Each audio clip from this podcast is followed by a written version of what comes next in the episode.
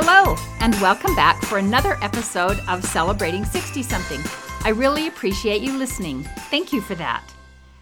To make it easier for you to listen, we can now be found on Apple and Google Podcasts, Stitcher, and iHeartRadio. iHeartRadio is kind of having a couple of issues, but hopefully we'll get that fixed soon. You can also hear it on celebrating60something.com. So thanks for listening today. I appreciate it. Also, I want to give a little shout out for the Christmas stories. Thank you for sending in the Christmas stories. If you haven't and you would like to, it's not too late. Just send us your favorite Christmas story, a Christmas situation or story that happened to you at some time in your life that you'd like to share, or maybe just a classic story that's your favorite, whatever, and go ahead and send them to celebrating 60 something. 60 is S I X T Y at gmail.com. Maybe we'll put them on the podcast or on the blog. So thank you. Okay, to dive right into what I wanted to talk about today, I just need to begin by saying that I am afraid that winter is here. I am not a fan of snow and ice and cold, but I am a fan of cozying up to a warm fire with a blanket and a good book. I love that. There's something about being warm and cozy inside when it's cold outside that makes me feel peaceful and blessed and contemplative. I feel blessed because I am warm and I am cozy. I do have a home and a roof over my head. I have all the things that I need. Contemplative, it makes me think of memories to be in that situation. I'm not sure why. Makes me think of days gone by. But that's the only part of winter that I really like. So much about winter I don't like. I can take it in small doses, like an afternoon of skiing or sledding with my grandkids, maybe bundling up and going for a walk in the park with my husband. Those are all things I like. But in all honesty, I love spring and summer. I am not a winter person. So, on mornings like it is here today, a little on the chilly side, I like to begin with a cup of Crio Bru. Now, this is not a commercial for Crio Bru. It's spelled C R I U, new word B R U. And it's ground up cacao beans. So, just like coffee is ground up coffee beans, well, this is ground up chocolate beans, unadulterated, pure chocolate at its core. And it's so good. It brews just like coffee and is smooth and delicious and, well, maybe not your first sip because your taste buds don't really know what to expect. But as soon as you put in a little creamer, maybe add some sugar, honey, or I like to use monk fruit, it just tastes so good. And there's zero calories, depending on what sweetener you use. Zero calories. And it's good for you it's actually good for you. You know how you hear all the time that dark chocolate is good for you? Well, this is the pure base of dark chocolate. So it's really good. And the caffeine that it has, which is a tiny, tiny amount compared to coffee, is natural caffeine. So basically, and all around, it's really good. Anyways, not that I wanted to do a commercial. I'm just saying that I really like Crio Bru and I like to sip on it as I start my day. At the end of my morning routine is when I go through my to do list and the appointments or things that I have scheduled for that day. And as I drink my Crio Bru, I go over it and hopefully I have something on my list that I'm looking forward to do, like lunch with some friends or spending time with someone or having a a podcast guest. Hopefully, that's going to change soon because of COVID. I haven't been able to invite as many people to my home to record a podcast as I would like. But I look forward to spending time with people in the day. I draw energy from other people, and I believe that people need other people in their lives, and I'm a real people person. Well, especially in the winter months, we don't always schedule something to do with other people. We're kind of hunkered down in our houses, we're working from home, or maybe no longer working at this stage of the game. Some of our families live far away, or we live in a rural or isolated area. Many of us are single or disabled, or we just don't see a lot of people in our lives for whatever reason during the winter time. So there's a chance that you have felt at one time or another lonely. And that's what I'd like to talk about today is loneliness. Scout, who is 62 years old, wrote in the Loneliness Project, which we're going to talk about in just a minute Christmas guts me every year. I already accept there will not even be a phone call for me. Ah, That just makes me so sad, coming from somebody who's around my age, to know that they're totally alone and that they're not expecting anything from anyone at Christmas time.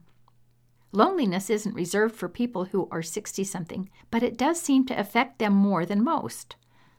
Although I am 60 something now, I can remember a time in my life when I was very lonely. Just like Scout said, it was Christmas and I was only 20 years old. Way back then, do I dare even say, in the early 70s, I was working for a major airline as a flight attendant out of Chicago. It was my first experience of moving away and being on my own because I had previously even attended college in my hometown.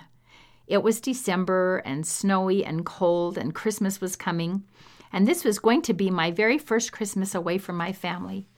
Now, I was working as an extra that month, which meant that I did not work with the same people all month long. I flew with one crew here, and I got off the plane and I flew with a different crew there. So it was very lonely. I met people for a few short hours and then I was off again. And maybe there was a chance I would fly with them again, but most likely not. And so it had been a very lonely month already. Well, then it was Christmas Eve. And it was my last flight of the night, and it was to Milwaukee, Wisconsin. I would be staying overnight there and flying back to Chicago on Christmas morning.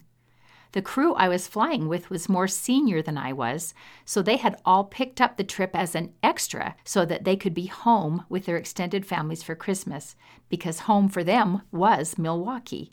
So I was totally alone. I went up to my room on the second floor and I cried on the bed for a while and felt sorry for myself. I called home to talk to my parents and family, and then I watched out my second story window while the Salvation Army band played on the street corner below while the snow fell. Have you got a visual there? Because it was really pathetic. Wow, I'm even making myself sad now, and it's been 45 years since that happened. Anyone can feel lonely, like I did in Milwaukee, but the circumstances for many people who are 60 something are sometimes a perfect petri dish for cultivating loneliness. The trick is not to let it take over your life. We all enjoy our alone time, our solitude, and our own space. There are many times when I just need to disconnect from everyone and everything and spend some time in my own head. I love to just get in my car, turn on some classic music, drive down the highway, and just sing to the top of my lungs. I love that time alone, and everybody needs it now and again. But shortly after some alone time, I'm ready to be back in the swing of things. But being alone and loneliness are not the same thing. Loneliness is unpleasant. It can bring about feelings of sadness. It's hard to focus when you're lonely, and it causes depression and unhappiness. It boils down to this like I've said a million times people need people.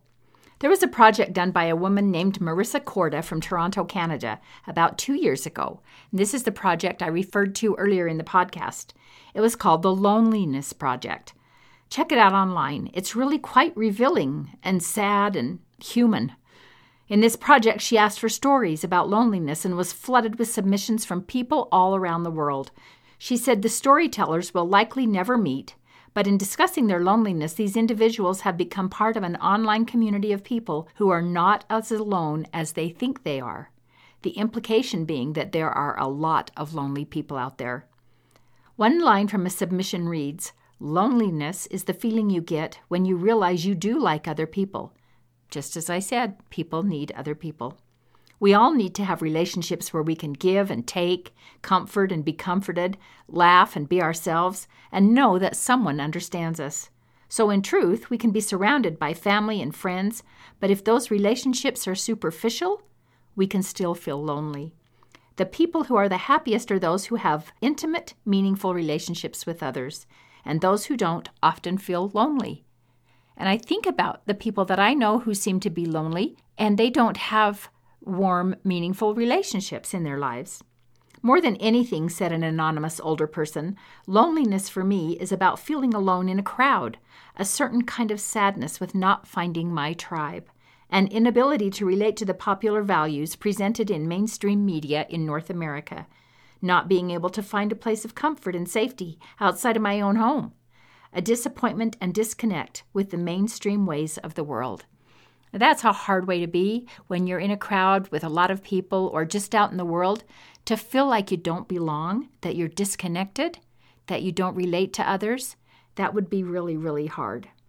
According to Social Pro, in a summarization of statistics and data from several major surveys on loneliness and isolation in America, done between 2016 and 2020, it was found that there is a 45% increased risk of mortality in seniors who are lonely. There's a 29% increased risk of heart disease and a 32% increased risk of stroke in individuals with poor social relationships. Think about that. Your chances of having a stroke are increased by a third just by being lonely. 44% of baby boomers say they are often or always feel lonely, and 16% of baby boomers have no close friends. I find this so sad. I just really find it depressing that people our age are in a situation where they have no close friends. It's especially sad to go on when this report says that people with a high degree of loneliness are twice as likely to develop Alzheimer's as people with a low degree of loneliness. Loneliness and isolation have effects on health similar to being obese, an alcoholic, or smoking 15 cigarettes per day. And loneliness is more harmful than not exercising. Now, we're told all the time as people in our 60s how important it is to exercise, to not smoke, to be careful with alcohol, and do all these things, but yet being lonely has an effect as if we're doing all of them. My new friends and my old friends, if you're listening, there are things we can do to battle loneliness. There are steps we can take to change the way we feel, and many are just plain old common sense. Well, this first one I wouldn't consider common sense. It's get better or more sleep. If you're not sleeping well, you get tired and sleepy and maybe even a little grouchy in the day. If you take long naps, you're missing out on prime time to be out and doing something else where you meet people. And other people are not drawn to grouchy people. And not surprisingly, grouchy people are less accepting of others. Get your rest so you can be at your best and be out there and enjoying life. You know, the grouchy people I know in life really aren't social people. They're just kind of bah humbuggers and they like to spend time by themselves. You've got to do your part. Chances are slim that someone is going to come and knock on your door and ask to be your friend. You need to go where friendly people are so you can meet them. Try the Senior Citizen Center if that's your thing, an exercise class, the rec center of your apartment complex. Find out what's going on around you. Join a book club. Go for a walk in the park or the high school track or the mall. Take an art or photography or writing class at your community college. Go to church. There are a million things that you can do to just get out there and be among people. I know it's hard, especially in the beginning when you haven't been out among people much, to make that first step, but it will make a difference and it will change your life. Check online for groups that interest you, then join a social networking site for seniors. Not all sites are dating sites, and there is one that's bound to be something you enjoy chatting about. So, for instance, if you like to hike, get online and find a hiking chat group where you can talk to other people about something that you enjoy. They even have sites that are specific for seniors, so see what you can find. Make sure to use social media, Zoom, FaceTime, Marco Polo, and other things to stay in touch with loved ones who may not be as close as you would like. This is a wonderful blessing in my life. I think it's just a great time to be alive when technology can bring us together with the click of a mouse or just placing a phone call. I love that I can see my grandkids every single day, that I don't have to be sad that they live so far away because I can be in contact with them and find out what's going on. Be a kind and caring person. Take the initiative to speak to people. Strike up a conversation with the clerk at the grocery store, the gal who makes your coffee in the morning on the way to work, someone on the bus, the Amazon delivery person. Invite a neighbor over. Participate in activities.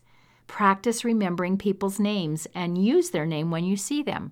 Nothing feels as inviting as someone using your name. It lets you know that somebody remembers you enough to remember who you are. We've said this a million times, but I'll say it again volunteer. There are so many opportunities to volunteer, and your help would be greatly appreciated. Not only does it help the people that you're volunteering for or the organization, but it helps you to get out there and to meet people and to have a sense of accomplishment. Volunteer at your public library, your local schools, food pantries, homeless shelters, art museums, political campaigns, fundraisers, animal rescue shelters, national parks, and so many more places. Forgive and ask for forgiveness. Now, this may seem silly when I'm talking about loneliness, but truly it's an important part. If you have hurt someone, if you're estranged from a family member, if you and someone else are not speaking to each other, you be the first to contact them and ask for forgiveness. Even if someone needs to ask forgiveness from you, you can still be the first to extend a hand and let them know that all is forgiven and that you would like to mend fences. In life, feelings get hurt, hurtful things are said, and lines are drawn in the sand, but it doesn't need to be that way. No one thinks of someone who asks for forgiveness as weak. It's just the opposite. It takes the bigger person to set things right, even if they were right to begin with. Who cares? Carrying a grudge is like drinking poison and expecting the other person to die, as we've heard so many times. But it's absolutely true. You are the one who suffers the consequences. So make today the day you right a wrong, correct an error, and forgive and seek forgiveness, and watch that sad and lonely feeling disappear. I promise that you are going to feel better. And if you are saying yes to things, you won't be lonely. Say yes if people invite you to be part of a group or part of a committee. Say yes, volunteer, raise your hand. Open up and smile, walk with your head up. Acknowledge people as you pass them by. No, that's not going to make you friends, but it is going to make you more approachable.